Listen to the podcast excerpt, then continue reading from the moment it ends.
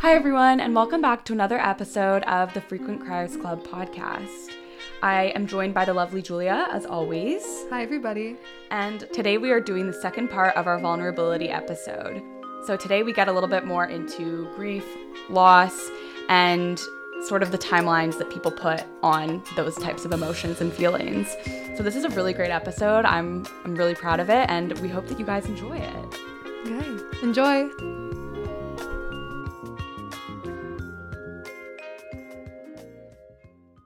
There was something that I wanted to bring up about vulnerability, and I wonder if we can unpack it a little, because it's something that I experienced a lot, I think, when I was younger. I would say grade 12, I would say 17, 18 was kind of the time when I was experiencing this. Hard times.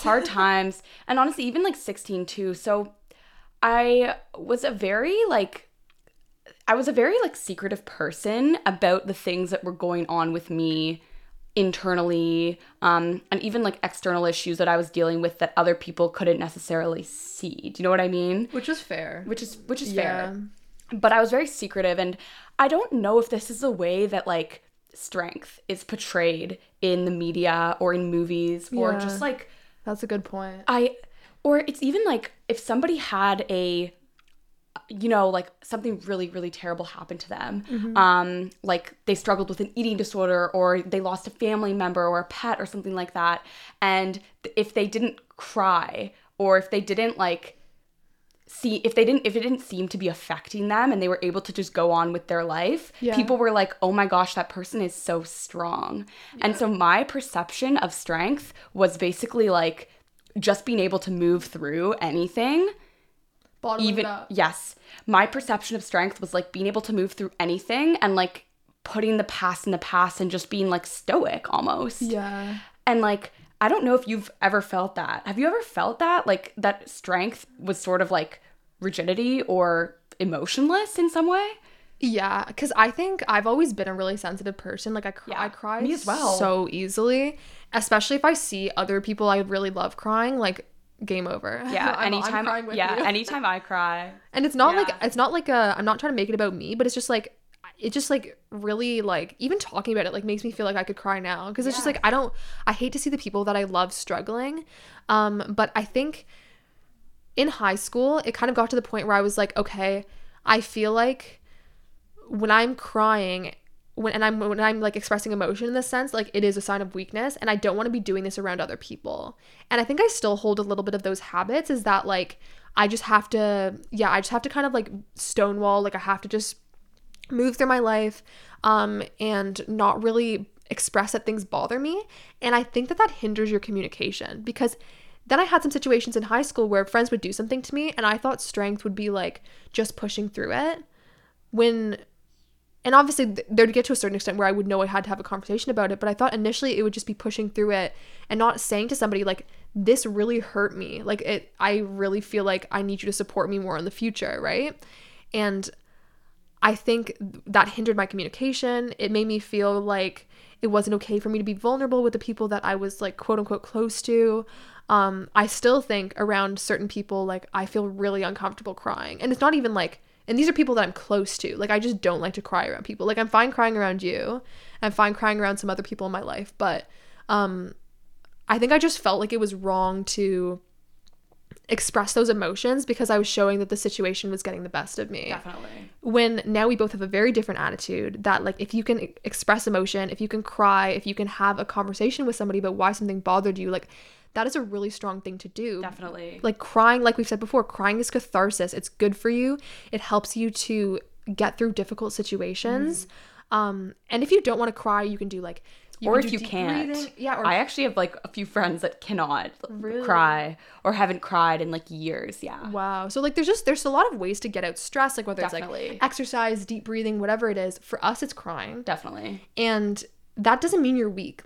Those are effective ways of dealing with your emotions and your problems, so you can face them better, which I think we acknowledge now. Definitely. Yeah. And one interesting thing about crying, because I actually know a few friends that hate to cry and they hate to feel those feelings of sadness. But one interesting thing about crying, and I actually learned this from a Brené Brown podcast with Emily and Amelia Nagoski. Such a good one. The authors of Burnout. Did I say their names right? Yes. Yeah. Cool. So they said in the podcast with Brené Brown, they said, if you're crying and you like can't stop crying, focus on the tears. Focus on the sensation of what crying feels like rather than the thing that's making you cry. Yeah. Because that will make you stop crying a lot faster, and it'll make you, it's actually like a way of being more mindful in that experience, and it'll calm you down if you're sort of starting to get to that point where you're like, you know, like up to the brim of like, like I can't take this.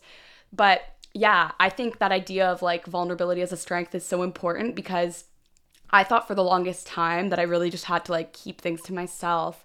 And there's absolutely nothing wrong with that, with like maybe having a few trusted confidants that you like say things to. But I think it is important to like let people know what you're going through. And it doesn't make you weak if you're not, quote unquote, over something that there's a perception that like you should be over, or like, for example, like relationships even. Somebody goes through a breakup and it's been like 6 months and they're still thinking about this person. Like, and they're like, fuck, like, why am I not over this? Like, why am I not over this thing? Like, I should be over this. Who's telling you you should be over this? Yeah. Where did we get these perceptions that you need to just be over things? Well, I think it's really interesting because I think a lot of people project in a public space that they're over things faster than they are.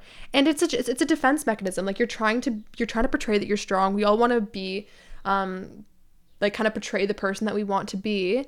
But a book that you read maybe like last year and also shared with me was On Grief and Grieving, and beautiful, by Elizabeth Kübler-Ross, correct? Yeah, and David Kessler, I think. Yeah, David Kessler. We'll link it in the show notes. But basically, they wrote this. They study grieving, and they wrote a book basically talking about all these different types of grieving, how everybody grieves differently, and it's not saying that like you don't need to grieve or anything like that.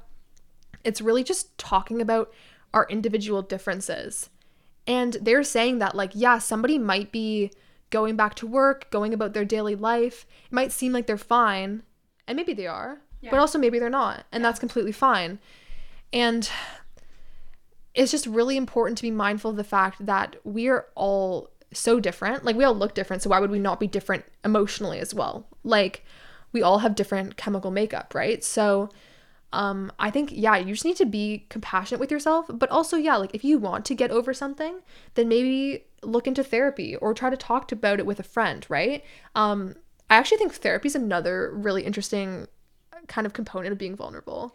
Definitely. And so actually, about On Grief and Grieving, to sort of like jump on that, my therapist actually said to me, she said, people like to put timelines on grief. Yeah. And they like to put timelines on grieving. And that is so true. People like to put timelines on everything. Yeah. They like to put timelines on like goals and like things they want to achieve. And, you know, like, this is the timeline of when I'm going to be happy. And this is the timeline of when I'm going to meet the person that I'm going to spend the rest of my life with. Yeah. People put timelines on life. Yeah. And they especially do it with things that are hard. They do it with like, okay, I feel so bad now, but like, in 2 months, like, this is going to be fine, and I'm going to be better, and it's going to be okay. Yeah. And externally, people do that with grief. They say, oh, well, this person's family member died, you know, a year and a half ago. They're fine, or they're okay now. Like, they seem like they're okay. Mm-hmm. You have no idea, like, what this person is going through. And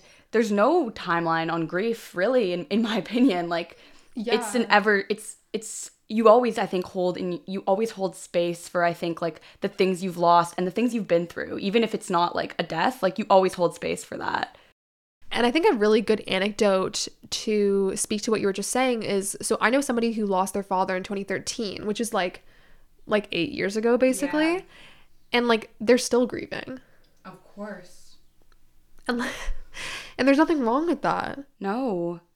And like, and there's also, like, I don't know why this is, like, turning into a grief episode, but the 5 stages of grief, too. People think that grief is linear. I also want to add, you don't have to have lost somebody to be experiencing grief. So Brené Brown and David Kessler, who's the co-author of this book, he actually came onto her podcast. Stunning episode. Like, so insanely incredible. Beautiful. Yeah. But he spoke about the collective grief that we all experienced this year with the pandemic and the fact that we like lost so much. We were all experiencing collective grief as a society. So grief is an emotion that's associated with death, but it's not necessarily death. Like you can grieve a relationship, you can grieve a friendship lost, a breakup, you can grieve moving houses, right? And like moving like countries and your life changing. Like you can grieve any painful experience you go through. I think feelings of loss and grief. So the 5 stages of grief, people always like to like think of them as linear, and they think of it as this process that you just go through. And once you're through denial, then you move on to, I don't even know what the next one is. I can't think of it. Yeah, but basically you're moving 1, 2, 3, 4, 5. And then you're done. And when you're through, like you're fine. And yeah, you move through these stages and it's like you'll start in 1 and then you'll go to 3, then you'll go back to 2, then you'll go to 5, then you'll go to 4, then you'll go back to 1. Like it's not this like 1, 2, 3, 4, 5 that people think it is. And they like explain that very clearly. Very clearly. This happens a lot with science, especially psychology. Yes. Is people lay people, which is basically just anybody who's not an expert in the topic, will come across a psychological construct, and they'll basically like they'll try to understand it in the way they can, and there's nothing wrong with that, and it is powerful to like enjoy psychology and do your own research, but sometimes you're not fully understanding the nuance of something. And I think this has really happened with the 5 stages of grief. People and a lot of different like media outlets portray the 5 stages of grief as linear, as like check off 1, go on to 2, and then once you're at 5 you've graduated, you're done, like you shouldn't be grieving anymore. But they're trying to convey in this book that it's not a linear process. You could cycle back through it again and again and again. You could maybe 10 years later have an incident where something reminds you of the death of a loved one or the some sort of event, and then you start grieving again, right? So it's just really important to understand that it's okay to feel hard emotions, and it's okay to be vulnerable. Like feeling hard emotions does not make you weak. It makes you vulnerable, and that's completely fine. And I know to a lot of people those two things are synonymous. But I think by being vulnerable about a difficulty that you're having, then you can become stronger. Like I don't think you are weak if you're not expressing something that you are struggling with. And like moving on to the therapy piece, so both of us go to therapy, and even like saying that is kind of vulnerable to me, because really when I first started, especially like maybe it's been about a year, I was really embarrassed about it, and like not like it's anything to be embarrassed about, but I just felt like this is not something I didn't think I would do in my life, because I always saw therapy as like a really drastic measure. Like I always felt like, oh, I don't need therapy enough, like it's fine. But the pandemic was really making my anxiety very bad. And I knew that I needed to talk to somebody and like deal with it. Otherwise, it was going to keep being a really pervasive issue in my life. And at the beginning, it was really hard to open up to a therapist and be vulnerable about things like that, because essentially you're telling somebody who's a stranger like the deepest feelings that you have, right? And I think that's why it's important to build a trusting relationship with the people in your life, if therapy isn't accessible for you, because like we're both so grateful to be able to go to therapists. Definitely. We know it's ridiculously expensive. It is. And definitely like a huge privilege, but it is something you have to be vulnerable about. And if you have access to it, like please go to therapy. And like I don't even care if you don't think that you have anything quote unquote wrong that you need to like go see a therapist about. I believe absolutely every single person can benefit from therapy. Like every single person. Yeah, it's about maintenance. Definitely. And it's just about understanding like we're humans, and we all, in the human experience, we all experience painful things. We all experience patterns that are unhealthy for us. We've all been through things that would be so beneficial to talk to a professional about, because at the end of the day, like that is someone who's actually going to be able to like really give you solutions and really help you, you know, and help support you. And so I think like, be vulnerable and look into that if it's something that's accessible for you. And you don't have to have anything quote unquote wrong with you to go to therapy. Like there's some perception that like you need to be like mentally ill, or like you need to have some type of like illness or like massive loss in your life, like some like really like life-shaking experience. But can I just say, like Going through a pandemic is a huge life-shaking experience. Literally. And if you don't need one, but if you feel like you need some sort of excuse, like... You don't. Like, the pandemic is, like, a huge thing for you to go Definitely. Through. Like, be kind to yourself. Understand how, like, crazy this past year has been. Insane. It's been so difficult, right? It's been, like, a really difficult year. And both you and I have really benefited from being able to talk to a professional. We've learned a lot of really good techniques. Like, when we were saying in a previous episode, thoughts aren't facts. Like, that's something that my therapist said to me and that I found immensely helpful in my life, right? Because then when I'm struggling with different things, or as an example, like, if I've just been vulnerable with somebody and I'm starting to overthink the situation, like, maybe they thought I was too dramatic, or maybe they thought this was, like, incorrect or whatever, I just tell myself, like, thoughts aren't facts.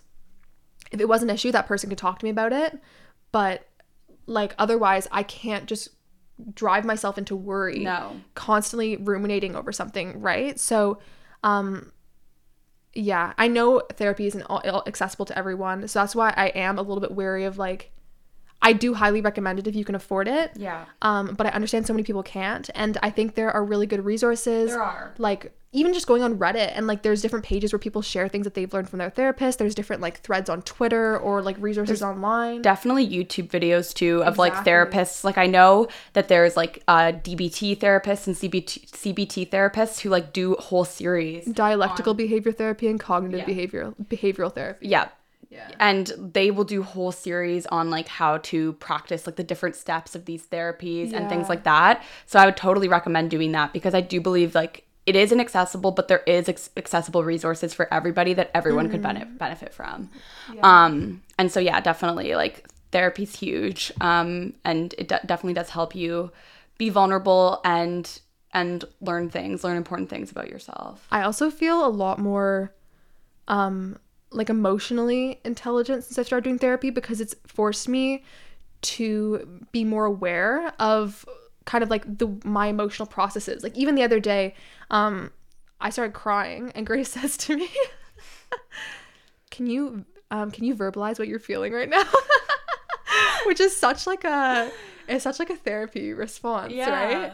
And I did, like, I, like, said to her, like, this is how I'm feeling. And I think there's, like, that was, like, a moment where I was being vulnerable, because I was kind of telling you, okay, this is something I'm self-conscious about, and this is why, and, like, you were able to help me through it. Yeah. But I think you have the skills to ask me that question, and I have the skills to respond to that question effectively because, like, of the personal research you and I do, but also because of, like, therapy and the way that we are vulnerable with each other.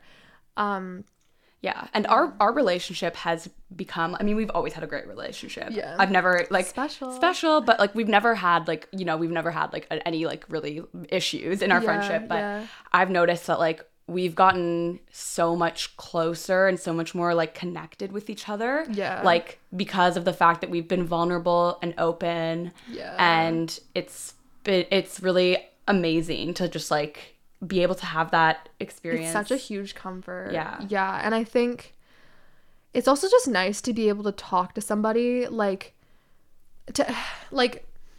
I think both of us are just really good at expressing ourselves and saying how we're feeling, and also just being real with each other, because I think sometimes, like, not like we've had an issue like this in our friendship, but sometimes people are not good communicators and they get upset and they don't communicate how they're feeling.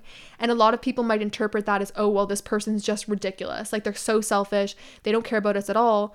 But I think we try to kind of look beyond that, and just kind of say, like, okay, like, maybe why is this person acting this way? And sometimes it's because they're being ridiculous.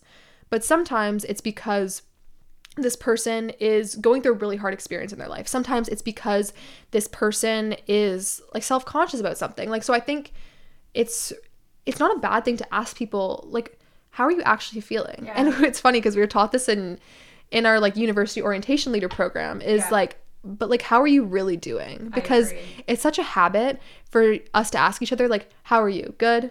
Because I catch myself saying good when I'm decidedly not good, right? And it does take vulnerability to say, like, I'm not doing good right now. And if I'm close with somebody and they ask me how I'm doing, I don't, like, I will be honest. I will say, I'm going through a really hard time right now.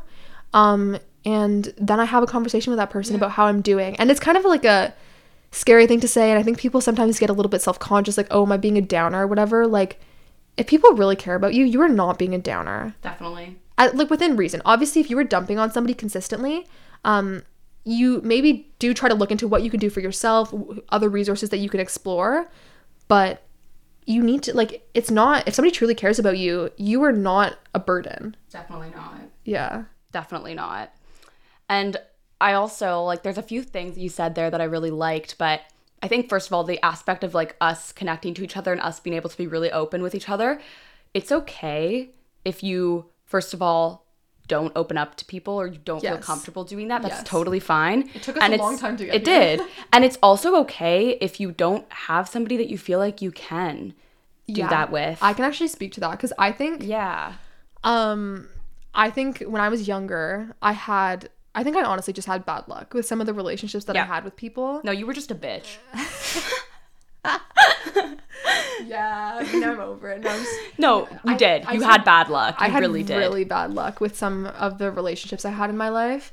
And I got to a point where, I did look around and I was like, well, all right. Like, it's literally like I don't have anybody aside from my family to connect with. And that wasn't like... It wasn't like a fault of my own. Like, it wasn't because I had done anything major. Like, it was literally just, it got to the point where I realized, like, certain ones of my relationships had changed because this was like the transition from high school to university. Some of them had changed and some of them I had to cut out because they weren't good for me, right? And it is a really, really hard feeling. Like, I'm not gonna lie. Like, it's just, loneliness is like one of the worst feelings. It is. There's a Brené Brown episode about that. So good. Yeah. And, like, I really recognized, like, okay, I don't really have a solid foundation of people to confide in. So that really forced me to kind of analyze the relationships that I had in my life and figure out how I could form more solid relationships, like the traits that I could look for in other people, because I've always been so fortunate to have a really supportive family and I've always been able to confide in them.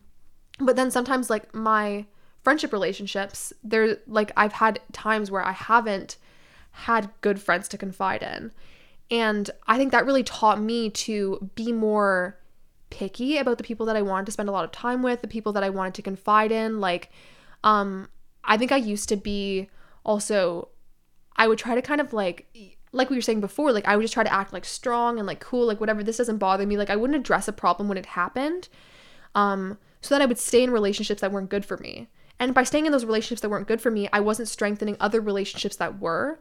And it got to the point where I was just looking around thinking like this needs to change. And now I do think that I look around and I have people that I can confide in. And it, like, I think it's a reminder that, like, you get through anything. Like, if something feels really hard right now, like, if you are looking around and you don't have somebody to confide in, that's not forever. No. You will have people, but, like, I'm not going to lie to you, it does take work. It does take work. It takes work to find really solid friendships because obviously, like, there's always going to be people around you. It was never like, oh, I didn't have anybody to talk to, but it was like, I don't have people that I feel really comfortable confiding in. Yeah. But, like, you will get there because as life changes, like, you may move, you may go to a different school, you may try a different job. Like, there's going to be all these different changes in your life that are going to bring new people. And you do need to put work in, but be selective about who you're interested in. Like, I found it really helpful to take my journal and, like, write down the traits that I really valued in myself, the traits that I really valued in friendships. And then that kind of helped me to really, like, think about the relationships that I wanted. Definitely. And I do want to bring up the piece as well of, obviously, in your situation, it's like you said, you had really bad luck and that just led you to, like, having bad friendships. Mm-hmm. However, I think some people, you need to take responsibility for yourself. Yeah. And you need to understand that you have, like, for example, I've been really badly hurt by people who are really just, like, dealing with their own shit. Yeah. I believe that all people, and this is, like, maybe a little bit controversial, but I believe that most people are inherently good or are inherently,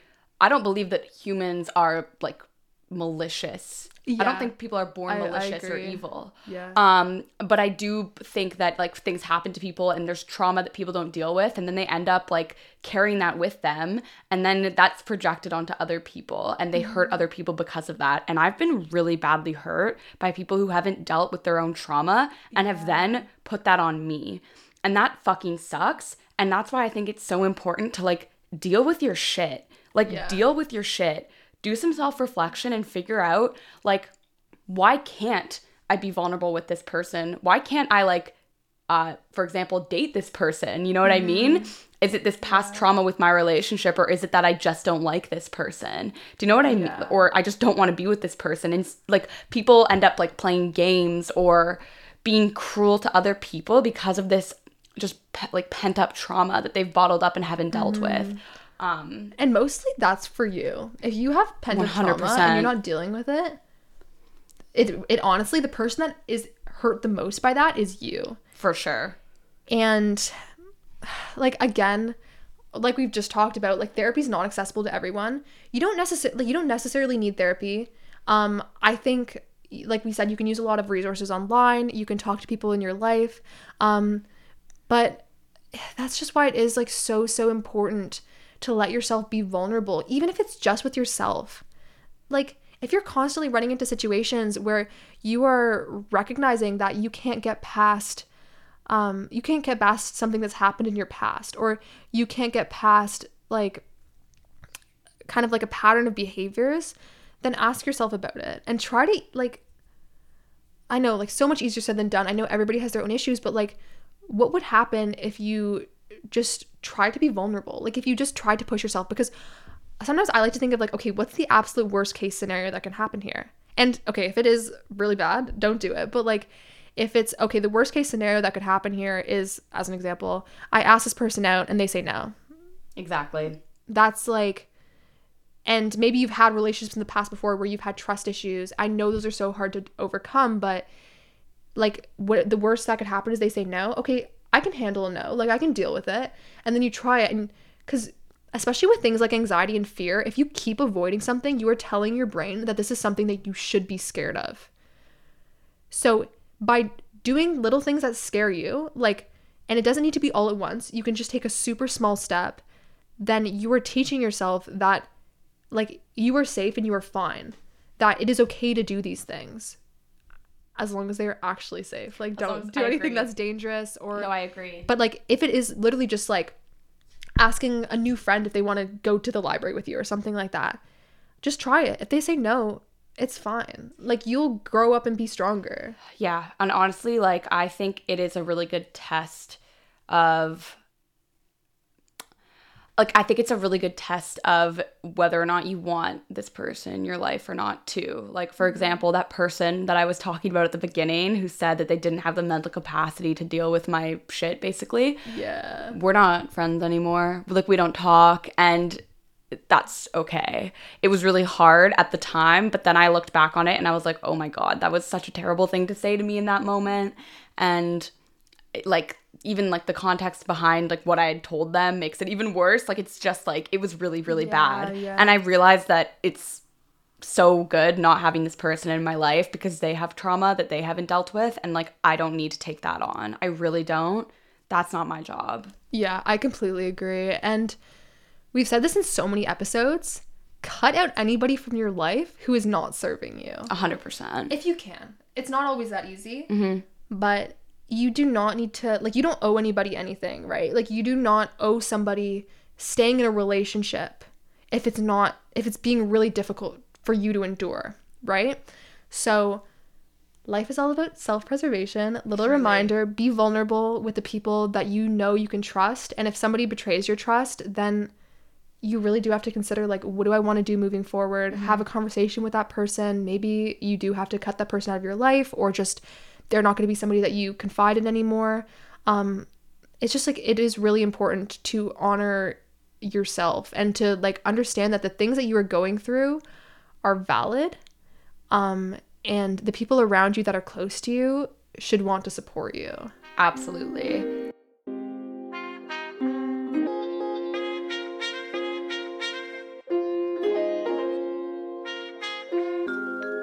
So now we can move into some try something news. So Grace, what are you thinking we should try for this week? My try something new for this week is do something that scares you. That is safe. I like that. Yeah, that is safe. don't jump off a bridge. Don't do something that's be safe, please. Don't do something that's unsafe, but do something that scares you a little. Yeah, and so that could be like we said, reaching out to somebody that you want to become closer with, or it could be like us when we made the podcast. That was so scary.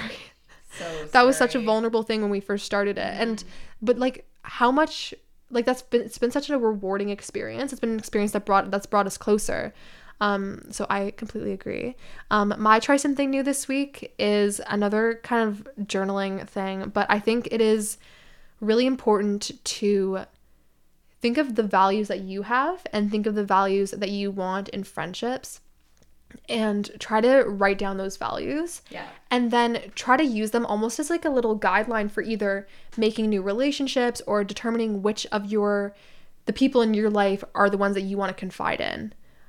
Yeah. Love it. Amazing. Okay, well, thank you all so much for listening. We really appreciate it. Always so appreciated. So if you enjoy this episode, please give us a follow on Spotify, a follow on Apple Podcasts, and also a rate and review on Apple Podcasts because that really helps us out. And I would actually appreciate that so much. Yes, little truly. Forehead kisses for everybody that gives us an Apple Podcast review. It gives us so much external validation, which we crave. But yeah, and then also, if you enjoy the episode, please recommend it to friends and family, especially if you think that this episode could help them out. Yeah. So yeah, thanks everyone. Okay, bye guys. Bye everybody.